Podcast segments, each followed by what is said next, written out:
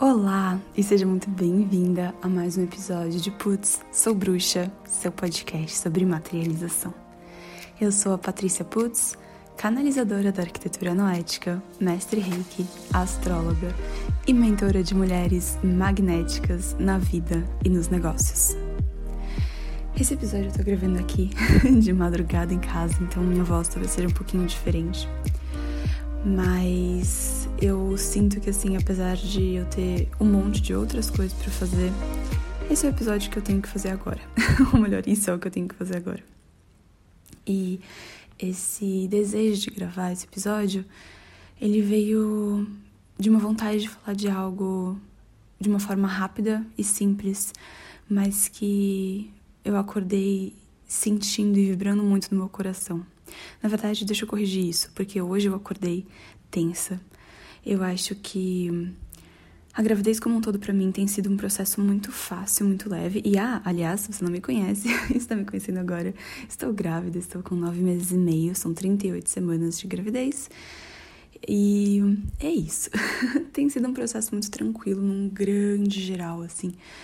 É, eu acho que eu nunca tinha ouvido falar muito mal da gravidez e a minha experiência tem sido leve. Mas, bom, hoje na verdade eu acordei então tensa com algumas coisas. Fui dormir com o coração super quentinho e acordei com ele meio apertado, sabe? Acho que porque tá cada dia chegando mais perto do nascimento da minha filha e apesar disso me animar todos os dias até hoje. isso hoje me fez ter assim um reality check, sabe? Nossa, ainda tem muitas coisas que eu tenho que fazer e deixar pronto. E isso não estava me estressando, isso não estava sendo um peso, mas por algum motivo hoje foi pesado. Pesado não, vai, mas mais pesado do que os outros dias que estava sendo super leve. E por que, que eu tô falando disso aqui? Porque eu comecei a trabalhar então o meu mindset, tendo acordado desse jeito, né? Eu abri espaço para sentir isso, ok? É, é, receio, é medo, é aflição, é uma ansiedade, o que, que é que eu tô sentindo. E aí, a partir do momento que eu vou abrindo espaço, eu não julgo, eu não acho que eu tenho que sair disso a todo custo, eu não acho que isso é ruim nem errado, eu só entendo, eu trago entendimento porque eu tô vivendo, beleza? Aí, com esse entendimento, eu também consigo ir trazendo outras ou novas conexões. E eu acho que essa é uma das grandes belezas que existe em sermos humanos.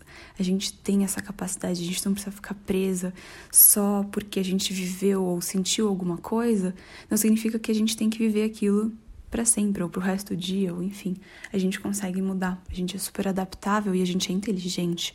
A gente pode fazer as coisas com consciência e com intencionalidade. Então, neste momento, nessa manhã, a minha intencionalidade foi para, OK, legal, acordei assim reconheço, eu não trago mais tensão, né? Pelo contrário, conforme eu vou trazendo entendimento, eu vou tirando tensão em cima dessas coisas e aí eu escolho com o que eu quero me conectar.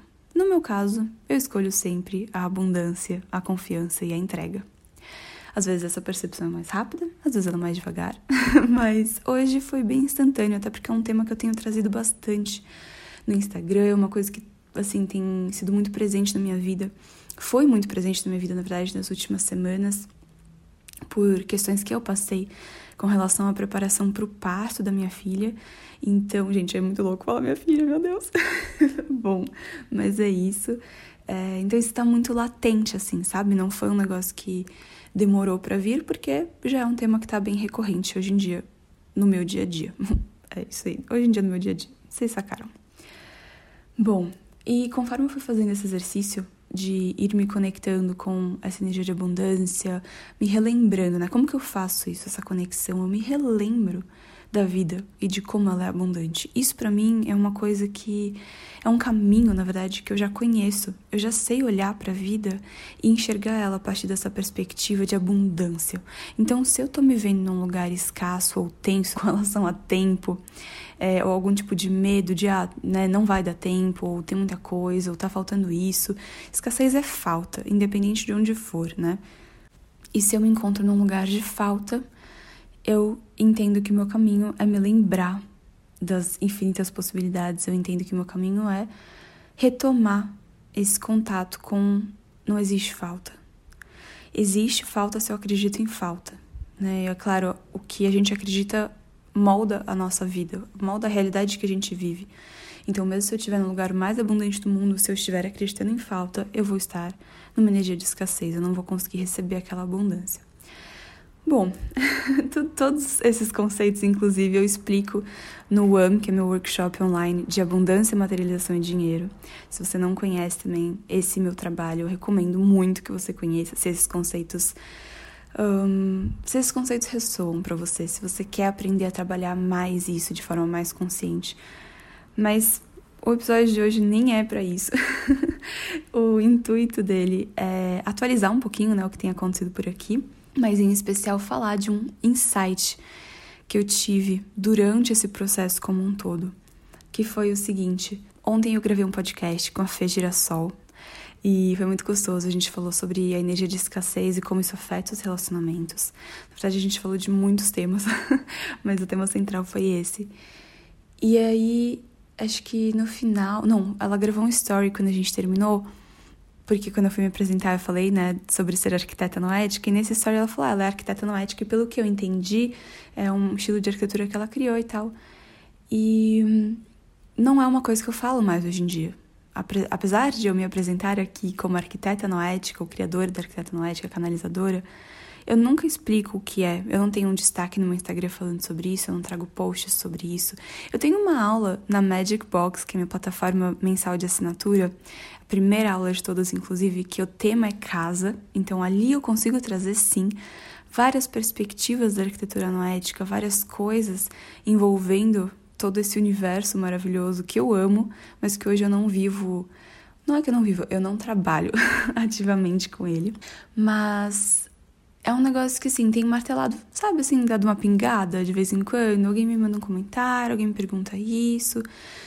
E aí eu falei, tá, não é que eu quero parar agora, esse episódio não é para explicar o que é arquitetura noética, eu vou trazer muito resumido, mas é para falar do que tá por trás da arquitetura noética, que é a parte da canalização. Bom, então vamos lá. Se você não faz a menor ideia, prazer, eu sou a Paty, eu sou arquiteta de formação, me formei na faculdade Mackenzie, na faculdade, sei lá, eu chamo de universidade, né? Porque a gente fala no Mackenzie. É, pera. No Mackenzie. Na Universidade Presbiteriana Mackenzie, no. Nem sei como é que eu chamo de O Mackenzie, mas todo mundo chama de O Mackenzie, não é A Mackenzie, tá? Então quem faz Mackenzie chama de O Mackenzie, mas é isso. Eu fiz Mackenzie, que agora falando essa palavra 50 mil vezes tá parecendo mega estranho. Eu tô assim, tipo, meu Deus, o que é a realidade, sabe? Quando a gente repete muito uma coisa ela começa a parecer irreal. tô nessa vibe agora, mas enfim. Me formei no mês de 2016, então já fazem o Jesus nossa, faz muito tempo, né? Quatro, cinco, seis anos. Uau! Seis anos de formada. Tô muito orgulhosa de mim, caramba. Isso é muito legal ver o tanto que a vida mudou de lá pra cá. Bom, então tenho já seis anos de formada, agora a gente está no meio do ano, enquanto estou gravando esse episódio. E é isso. Eu amava arquitetura, sempre amei me formei amando arquitetura e aí eu me frustrei muito na parte da realização profissional, assim, da questão do mercado de trabalho, enfim, mas especialmente com os projetos, porque eu tive a oportunidade de fazer projetos e o resultado deles, apesar de ficarem lindos, de ficarem exatamente como eu visualizava, idealizava, etc., eu sentia que tinha algo errado, tipo, energeticamente, sabe? Eu lembro que eu tive a oportunidade de fazer, de projetar um escritório super grande, não lembro agora quantos metros tinham, 130, 150, 180 metros quadrados.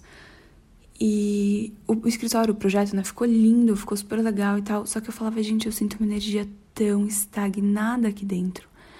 Como é possível, sendo que eu fiz tipo tudo teoricamente perfeito, sabe? Eu associava que um lugar bonito era também um lugar agradável, sabe? Que tinha aquela atmosfera gostosa. E eu fui percebendo que não era só isso, né? Claro, beleza é muito importante, harmonia é muito importante, bom design é muito importante. E design aqui não é só peças de design, né?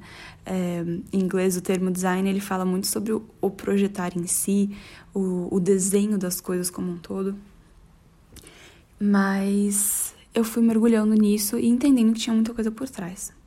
Pois bem, então me formei no meio de 2016. No final de 2017, que eu comecei a entrar em contato com essas percepções e fui canalizando o que veio a ser a arquitetura noética. Foi em 2017 já que veio com esse nome e tudo mais. Em outro podcast eu conto toda essa história. É, contarei, né? Ele não existe ainda. Mas é isso. Então, o intuito da arquitetura noética foi entender a parte energética dos ambientes também, para poder unir a energia de um espaço com toda a parte arquitetônica dele, né? Do design de interiores, do arquitetônico externo também. E quando eu me vi nisso, vivendo isso e tal, eu lembro que eu tive uma professora, uma professora de energética, né? Ela era uma terapeuta, na verdade, mas me ensinou muito, que falava assim: não segue o caminho que já existe. Canaliza, sabe? Você você tem essa capacidade, assim como todo mundo, né? Mas ela falou assim: ah, eu, eu se você não iria procurar os ensinamentos que já existem. Porque eu falei: ah, eu posso ir né, aprender sobre Feng Shui e tal, o que, que você acha? Ela falou: não. aí eu falei: tá bom, sabe? Vamos nessa. E aí, por que, que eu tô falando de tudo isso aqui? Antes de ontem, eu tenho uma prateleira aqui em casa e antes de ontem, um livro dessa prateleira brilhou para mim, sabe? Quando você olha e fala assim: caraca esse livro parece que tá, tipo, destacado. E aí eu peguei o livro. Foi um livro que eu comprei num sebo, uns bons meses atrás, sobre Vastu Shastra. Vastu Shastra é uma técnica indiana, como se fosse o Feng Shui indiano, assim. É uma forma que a galera por lá na Índia aprendeu e desenvolveu para entender as energias dos ambientes. E, assim, eu nunca estudei mesmo a fundo nem Feng Shui, Vastu Shastra ou qualquer outro tipo de alinhamento energético para espaços. Mas aí, depois que eu já parei de trabalhar com isso, eu me permiti começar a olhar, sabe? Falei assim, ah, deixa eu ver aqui o que, que é né, direito o Feng Shui, porque eu sempre ouvi falar que tinha muita influência com as coisas que eu comecei a falar, de arquitetura noética. O Vastu Shastra não é tão, não era tão conhecido, né? Agora felizmente está ficando mais, mas eu também não sabia, não fazia a menor ideia de que ele existia. A própria geobiologia ou a neuroarquitetura, tipo, nada disso tinha, sabe? Ah, tem aquele outro, qual que é o nome? É uma. Ah, arquitetura biofílica, que fala muito sobre a importância da natureza. Quando eu comecei a falar de arquitetura noética, eu não conhecia sobre nada, nada disso, né? Eu conhecia de Feng Shui, sabia que existia, mas só. Bom, esse livro de Vastu Shastra me chamou e aí eu peguei e ele ficou no sofá. E ontem eu comecei a ler o livro e eu falei, gente, é impressionante como sabe, assim, todos os fundamentos que eu canalizei, que eu não li em nenhum lugar, que eu fui sentindo, que eu fui trazendo de percepção a partir do meu sentir a respeito dos espaços, tá aqui nesse livro, nessa filosofia indiana super antiga, sabe? Eu não tinha contato com isso, nunca tive. E como eu falei, eu comprei esse livro num sebo, eu comprei uns livros tanto de Vastu Shastra quanto de Feng Shui. E eu li também um livro de Feng Shui quando a gente estava mudando para apartamento novo, né? De novo, nesse título de curiosidade e tal. E eu fiquei igualmente chocada com como tudo, ou praticamente tudo que estava ali. Eu não uso um baguá, eu não tenho. É, isso, baguá é do Feng Shui. No Vastu Shastra tem uma outra ferramenta que eu também não uso, não canalizei nesse sentido de direção magnética, norte-sul e coisas do tipo, mas as informações, especificamente as de interiores, a do formato das coisas, das cores que eu aprendi com outra pessoa, que é o Osni Ramos, um, um físico e enfim, super estudioso da energética das cores, mas várias coisas que eu fui olhando, as cores especialmente no Vastu Shastra, no Feng Shui são um pouco diferentes. Mas bom, voltando, várias coisas que eu fui olhando, eu falei, como que é possível? Tipo, isso é, assim, é chocante, é surreal, é o que, sabe? Como? Como que tem aqui, nesses livros de filosofias milenares, coisas que eu canalizei agora no século XXI sem ter tido acesso a esses livros, sabe? E agora eu entendo porque que tanta gente falava assim, ah, isso é Feng Shui ou não. Paty, não é possível que eu não tenha estudado Feng Shui. Realmente não, sabe? É... E por que, que eu tô contando tudo isso? Não é para dizer, nossa, eu sou a canalizadora do milênio, meu Deus. Não tem nada a ver com isso. Tem a ver com a nossa capacidade. E como eu acredito que não é a minha capacidade, é realmente a nossa capacidade. Todo mundo tem essa capacidade. Porque, lembrando no começo desse episódio que eu falei aqui das infinitas possibilidades, do campo da abundância, todas essas informações, sejam as que eu canalizei para criar arquitetura noédica, ou assim, de qualquer tipo de conhecimento, de qualquer coisa, elas estão aqui o tempo todo. Elas estão aqui o tempo todo. A gente só precisa, muitas vezes, se permitir, sabe? Se permitir receber, se permitir se conectar. Quando essa minha professora falou, Paty, não vai pelo estudo, vai pelo que você está sentindo, você tem que ir decodificando isso, ela estava me dando uma das maiores chaves, um dos maiores ensinamentos da minha vida, de que a gente é, é de que a gente é capaz, de que é possível a gente acessar essas mesmas informações. Como que essa galera, milênios atrás, acessou essas informações? Canalizando, sabe? Canalizando, acreditando, é, sentindo, entendendo, experienciando, que foi o mesmo jeito que eu fiz. E a gente chegou nos mesmos resultados, ou a grande maioria deles é muito similar. E isso é muito legal. Não sei se você também acha isso muito legal, mas eu acho isso muito legal. Porque todo mundo tem essa capacidade. Então, é isso. Se você estiver hoje num momento mais escasso ou mais tenso, ou qualquer coisa do tipo, espero que você se relembre da divindade que você é, da capacidade que você tem de acessar todas essas informações, assim como todo mundo tem essa capacidade. Às vezes a gente está muito cercado de estímulos, de coisas, muito no mental, né? Num lugar de eu preciso estudar, eu preciso validar isso a partir do estudo, do estudo, do estudo, da certificação, enfim, do caminho tradicional. E, gente, não tô dizendo que esses caminhos não são válidos, tá? Pelo amor de Deus. Mas. Sabe quando você sente que você veio criar alguma coisa? Talvez Talvez antes de você procurar no externo e trazer esse tipo de embasamento ou de estrutura que vem de fora, talvez seja mais interessante você olhar primeiro para dentro. Porque eu tenho, assim, tava pensando nisso também hoje, ainda antes de vir aqui gravar, sobre como eu acabo canalizando os meus cursos. E é muito assim, é um lugar realmente de canalização. Como a gente consegue trazer o que precisa ser trazido quando a gente se coloca como um canal. Quando a gente olha e fala assim, nossa, minha alma tá pedindo para eu falar dessa coisa. Ou esse assunto tá vibrando muito, eu sinto que eu vou ser um canal para trazer mais esse assunto no mundo. É assim que a gente vai hum, como eu posso dizer, validando os nossos gostos e, consequentemente, validando quem a gente é, as nossas individualidades, as nossas características únicas, porque a gente vai entendendo que a gente está aqui para ser um canal das coisas que vibram no nosso coração. E é isso aí, eu acho que isso é muito legal, é surreal, mais uma vez essa palavra. E eu acho que com tanta gente hoje me perguntando sobre propósito, falando sobre se sentir perdida e coisas assim, tá aí. O seu maior propósito, na minha opinião, sempre vai ser ser feliz. Mas ser feliz envolve muita coisa, né? Envolve realização pessoal, envolve você se sentir útil no melhor senso da palavra, envolve você se sentir, bom, eu já falei realização pessoal, não, mas realização no trabalho também, se sentir realizado na vida como um todo, sentir contentamento na vida como um todo, sentir expansão na vida como um todo, tantas coisas, né? Felicidade parece um conceito simples, mas ele envolve muita coisa. A gente pode até ser muito feliz em uma área, só que às vezes outra área tá tá presa, a gente não tá conseguindo chegar nesse lugar, nessa outra área. Então, também não dá para minar a felicidade. Ah, não, eu tô feliz nisso isso basta. Mais uma vez, um paralelo com maternidade. Eu vejo muita, muita gente que acaba pensando, né? Não, eu vou me dedicar simplesmente. Simplesmente não, vou me dedicar totalmente a essa coisa e isso vai me trazer felicidade total. E eu tô falando disso porque eu vejo.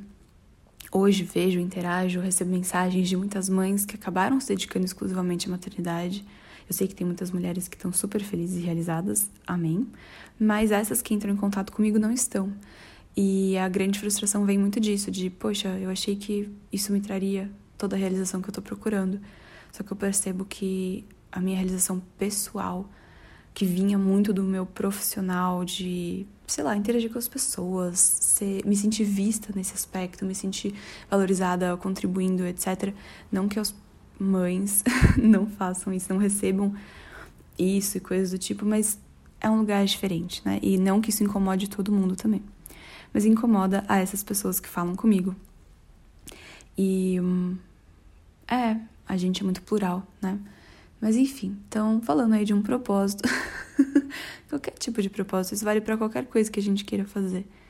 Sobre a gente poder sentar e receber, ter essa capacidade, né? A gente tem essa capacidade, vamos usufruir dessa capacidade de sentar e receber e falar, tá, eu não preciso ter medo do que eu vou criar, do que eu não vou criar, ou do que eu quero ou não fazer, porque as respostas estão em mim. As respostas estão nesse infinito, que é esse universo que a gente vive. estão nesse infinito, nesse campo energético que é, tá em tudo, que nos rodeia o tempo inteiro e que a gente pode acessar. A gente só precisa às vezes dar uma silenciada e, claro, abrir esse espaço, né? Porque de nada adianta a gente tentar acessar e ficar, ah, não, mas ah, não, isso aqui é besteira. Isso aqui não é, não, não é assim, não é assim. A dúvida é o que mais mata as canalizações e as ações inspiradas. E, bom, tudo o que vem desse lugar maior. A dúvida acaba com isso. Então é aprender a silenciar. Shhh. Ah, não, tô duvidando, tô dando. Sabe? Fala pra você mesmo. Shhh. Acabou, cancela, acabou, assim, cancela não, né? Não é tipo, ai, vou ignorar, mas assim, silêncio, amiga. Tá tudo bem. É, quando eu dei uma aula na Magic Box sobre mente, a nossa mente, nosso cérebro, eu falei do cérebro reptiliano, é, da teoria do cérebro trino, né, que tá dentro disso, enfim, várias coisas. E é tão importante a gente entender a mente como. Como eu posso dizer? Como um, um forno de potenciais. Cada aspecto do nosso cérebro ele tem potenciais diferentes e a dúvida ela vem de um lugar importante. Ela vem do, desse lugar reptiliano que está querendo nos manter em segurança. Só que a gente é além do reptiliano, né? A gente ainda tem outras duas partes do nosso cérebro que podem conversar com essa parte instintiva que vai trazer o medo, a dúvida, a incerteza, a insegurança. E, como eu falei bem no iníciozinho desse episódio, eu acho que ser humano é ter essa capacidade, né, de ser intencional, de conseguir trabalhar em cima das coisas e não só pegar um pensamento que a gente tem e dar ele por verdade e viver em cima disso. Não. Poxa, por que, que eu tô com dúvida? O que, assim, vamos silenciar essa dúvida? Eu quero testar. Acabou. Deixa eu testar. A vida é minha. se não eu quem? Sério, se não eu quem? Não é o fulano, não é o vizinho, não é o ciclano que vai viver o que eu quero viver né? Ou, claro, pode até viver, mas e a realização disso? Quem vai viver também, quem vai colher tudo é outra pessoa. Então, é isso. um episódio com muitas temáticas, mas que eu acho que ficou bem gostoso e um pouquinho mais curto do que eu costumo fazer de costume. Nossa, o costume fazer de costume foi péssimo. Sorry, gente. Mali tá quase chegando, Mali é a minha bebê. Como eu falei, vocês não me conhecem, então tô apresentando aqui também um pouquinho mais para contextualizar. E se tem uma coisa que eu vivi essa gravidez, eu não vivi de dificuldades num grande geral, assim, foi muito, muito, muito tranquila, louca para gravar um podcast falando sobre isso, tipo, desmistificando muitas das coisas a partir do meu ponto de vista, óbvio. Não quero nunca invalidar o que outras mulheres ou outras pessoas passam na gravidez, de forma alguma, mas também abrir espaço para esse infinito de possibilidades que também pode se manifestar na gravidez, né? e etc. Tipo, em viver uma gravidez tranquila e tal. Mas bom, uma coisa que eu vivi e que eu também espero não condicionar você a viver isso, tá? De forma alguma, mas foi a diferença no meu cérebro e nessa questão da fala, da memória. Eu sempre me senti uma pessoa muito articulada e eu sempre tive uma memória muito incrível. E agora, agora isso tem mudado. Eu vou fazer de tudo para voltar. Mas estou no momento num lugar tranquilo também, bem, bem leve, bem fluido de estou vivendo essa realidade e é isso aí. Bom, esse é mais um episódio de Putz, Sou Bruxa, o seu podcast sobre materialização. Se você gostou, por favor, não deixe de colocar cinco estrelinhas aqui no Spotify. Esses rankings vão fazendo com que o podcast chegue em mais pessoas. E vou pedir também, se você gostou, para compartilhar esse episódio. Se você puder, posta no Instagram, me marca no meu patiputz, P-A-T-I-P-U-T-Z. Me manda uma DM, dá um depoimento, um comentário. Mas me ajuda a espalhar mais disso para chegar em mais pessoas. E a gente se vê no próximo episódio. 瞧瞧